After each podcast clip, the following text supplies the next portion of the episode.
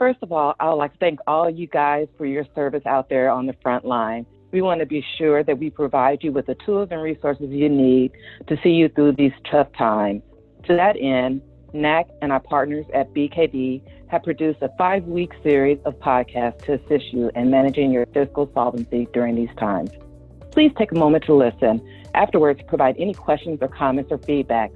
Your feedback is invaluable. So I'm your host today, Jervine Williams. I'm NAC's Director of Financial Trainings and Technical Assistance.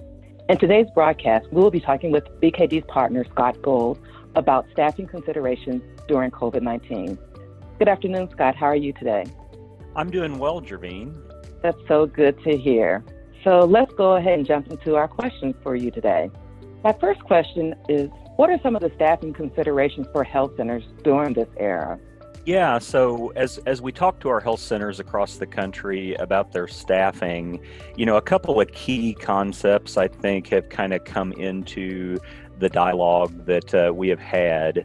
One of them has to do with kind of, you know, as we've had to make adjustments into this new environment, really figuring out ways to repurpose roles for folks that we've maybe had to, you know, adjust. A good example of that might be our dental staffing, where, you know, we've just had a significant impact in the ability to provide that service line. So we've had to really adjust and repurpose some of those staffing.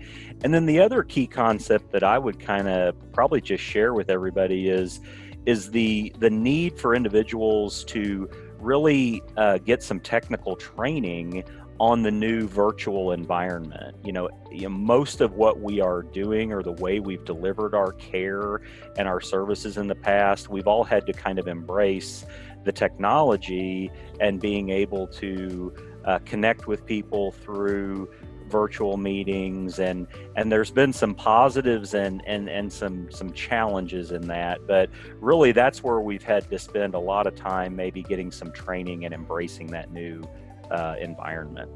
So what are some practical tools to help manage this process? Yeah, you know, I think what we're seeing across a lot of our health centers is from a practical tool perspective, really going back and revisiting those job descriptions that we've had with all of our staffing, so that, you know, a lot of times we need to have a detail job description for what the roles are within our organizations. And so I would just recommend that we go back to that tool of our job descriptions and look at how we might need to update those in our new environment related to the situation. You know, that might be some very detailed updates that need to happen if you're really shifting roles, or it may just be some minor tweaks that we need to make to those responsibilities in order to better just give guidance. Because I think what we've got to think about with our staffing is, as we bring new people on to the organization,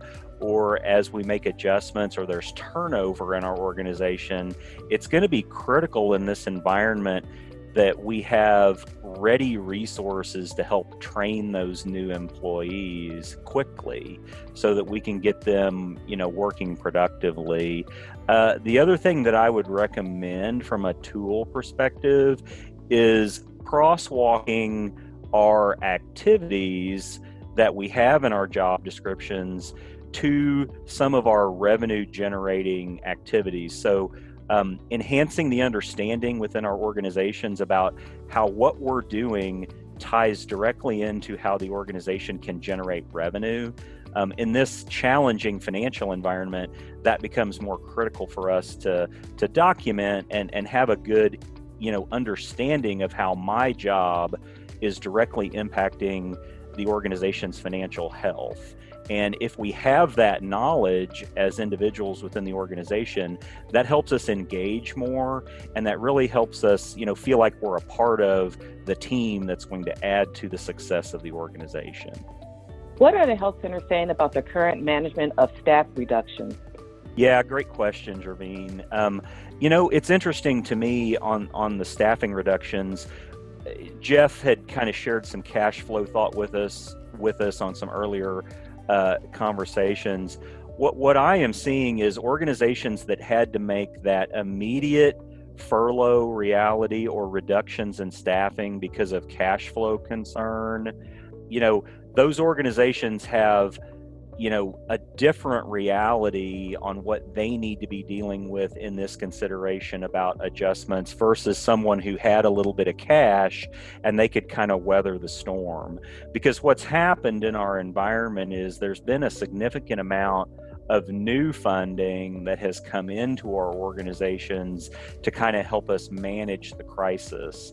And if we were an organization that could kind of weather the storm on staffing, we're seeing that a lot of those conversations are kind of just centered around that repurposing. But if we did have some situations where we laid a significant amount of our employees off or we had some furloughs, you know, now what I'm hearing is conversations about how do we effectively bring those folks back, and what roles do we want them to play when we bring them back as we've got this new environment. So that's kind of where the conversations are today. I think from a cash flow perspective, a lot of us have weathered the storm now because we've got some new funding that has come in through the CARES Act. So now it's probably a conversation about, okay, can we bring some folks back and how do we retool them to really kind of connect and add that value that we talked about earlier. So that's where the conversations are today around that. So I want to broaden the conversation to talk about things outside of staffing. So can you describe the last 45 days and how it impacted health centers' cash flow? Yeah, great question. You know, if you look at the last 45 days and just think about what we've all been kind of encountering in our organizations, from a cash flow perspective, we had just an immediate crisis because we were shut down and we weren't able to provide that care and those visits that we could bill.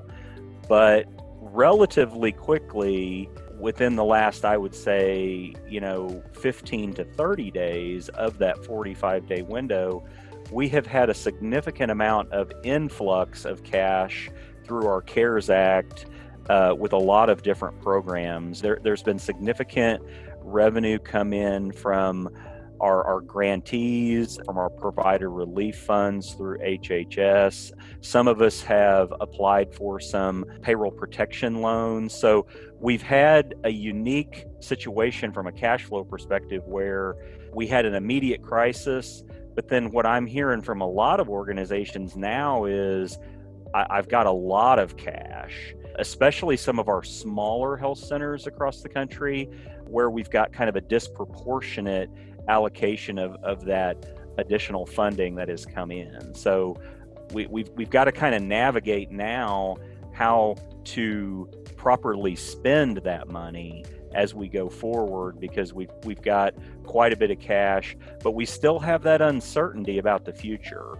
You know, we don't know how quickly we're going to come out of some of our environments. So a lot of what I'm hearing from my dialogue with health centers is, yes, I've got some additional funding right now, but what I don't know is how long this will last. I mean, how long will I be able to, you know, stretch those funds out into the future? So a lot of the strategic conversation that we're having right now around cash flow is helping folks, you know, build out those forecasting tools from a cash flow perspective and help them think about how much of that new revenue that they want to pull down into their monthly budgets as we look out into the future, say for the next, you know, 90 to 180 days.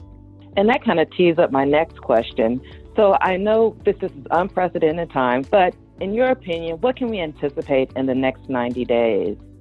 Right. So, you know, I look at the news and I hear a lot of the economic conversation about how we need to kind of reopen a little bit related to the economy. And so I think from a health center perspective, you know, what does that mean for us in our community for the next 90 days? You know, we've really prepared ourselves well for dealing with the pandemic. And so, you know, we've kind of doubled down on our preparedness. I'm still hearing from a lot of health centers that They still don't have, you know, some of the medical supplies that they need to kind of really be ready. So there's still some efforts going on to get that. But as the economy reopens up, I think that, you know, there's that risk that, you know, from a healthcare perspective, we're going to have additional, you know, positive cases that we have to deal with in our environment. So being ready for that influx, I think, of patients, you know, continuing to embrace our virtual environment in the next 90 days. We're getting better and better at it. I was, you know, having a recent conversation today, especially maybe in the behavioral health environment with some of the counseling services that we're doing. You know, this shutdown has kind of put us in a situation where a lot of folks have been put in isolation and they haven't had a chance to really get out there and interact. So from a mental health perspective, I know a lot of our mental health providers across the country are looking for ways to make those touch points. So, you know, I think in the next 90 days, we're going to see a continued increase in the volume of services that we can provide through those virtual environments. And that might have a positive impact, you know, on our cash flow situation, because we'll have more of those virtual visits that we can bill. But, you know, I don't think that anyone thinks that in the next 90 days there's going to be, I've heard that terminology, flip of a switch. You know, it's more like that turning the dial. You know, we're going to slowly kind of open things up. So, you know, I think in the next 90 days, folks are just really focused on, okay, this is the way it looks for me today. It's probably going to be looking like this for a week or so. And then we're just going to inch forward, you know, with what that new reality looks like for each of our communities. I don't think there's a one size fits all out there. You know, the way this looks for some of our rural environments across the country versus some of our urban environments, you know, we've got some real differences in those communities and our population bases. So it's going to look different there. But I think everybody's kind of a little bit nervous about the reopening of the economy and how you know, does that mean that the spread is going to increase, you know, over the next 90 days? I think that's the big question mark that's out there. My final question for you today, there's been a lot of funds sent out to the health centers, the H8C, the H8D. Beyond June 30th, how do we plan for future revenue streams and management? Great question, Jervine. You know, I wish I had that crystal ball that we could kind of put up there in front of everybody and they could kind of plan this out. But the way I'm kind of framing this up for folks is I kind of am, you know, let's look at all of the revenue streams that we currently have for our organization, and let's look at our current operating expense budget. And I'm asking folks to really think about, what is it that you want to do right now in your community to help serve your patients?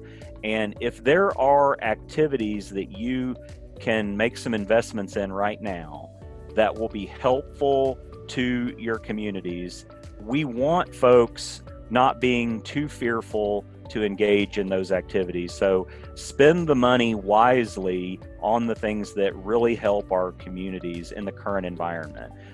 And I think there will be additional funding available for folks who have some really positive outcomes from some of those outreaches that they're doing in their community. So, you know, I'm continuing to hear that there's a lot of investment out there for organizations when they can demonstrate that they've had some of these positive outcomes. So don't be afraid to spend the money, but we have to keep our eye on compliance. So the other kind of broad advice that I'm giving folks is, you know, the new money that you get can't just drop to your bottom line as profit. You know, you've got to spend the money on good expenses. So that might mean if you're one of these smaller health centers that's received a lot of money, you know, kind of upfront, we might need to think about how we plan that out into the future on how we're going to spend that. Don't get trapped into thinking, I've got to come up with something right now to spend that money. because I think we're going to be able to move that out into the future. So there's some real strategy right now about how, you know, the spending order of money. I know Catherine Gilpin from our office has shared some of her thoughts about that spending order. So in that, you know, next 90 to 120 days, really plan out your budgeted expenses and, you know, staffing. Remember, you know, the conversation that, you know, Jervine and I are kind of teeing up around staffing, you know, 70% of your budget is people. And so, you know, we want to make those investments now in engaging our people to really have that positive impact. So that's probably where you want to focus the time and energy, is making sure we're engaging, you know, our staffing and they're feeling like they're making that positive difference. And that might mean that we make some investments, you know, in the compensation right now. So, and then, you know, if you're a larger health center, you know, the one thing that, you know, I had said earlier about the new money that's come in, some of our larger organizations haven't seen as much, you know, new money per patient is one way I think you can kind of look at it. So you may need to adjust strategy just depending on the size of the organization. I said that was my last question, but your answer was so great. It made me think of something else. You said you can use the funds in order for compensation. What's your thoughts on hazard pay? Yeah, great question. You know, I think we've had a lot of conversation with organizations about hazard pay in this current environment. You know, when we've got our folks working on the front lines of taking care of people, you know, we want to take care of those folks that are putting themselves at risk. And so, you know, I think in this environment when, you know, we're asking folks to come to work, we're asking them to be on the front lines of taking care of people, we want to reward those folks with a little bit of extra right now. And so if you've got the money that you can make that investment, I think that's a good thing to consider. Now, I'll shift over and put my compliance hat on. Make sure you look at your policies and procedures, and you don't want to do something, you don't want to make that decision at a governance level or as an organization without following your policies and procedures. So I think a recommendation there would just be look at those policies and procedures and adjust them as you need to ahead of making that decision. So if you haven't done bonus pay in the past, or you haven't done hazard pay in the past, get a good example of a policy and procedure and get that kind of approved by your board before you would make that decision to do that. Well, Scott, thanks so much for your time and your expertise today. We really appreciate what you guys at BKD do out there in the field in order to support health centers. And, you know, you're our partner with NAC, and we really appreciate that. And please stay safe and stay healthy. Thank you. Thank you, Jervine.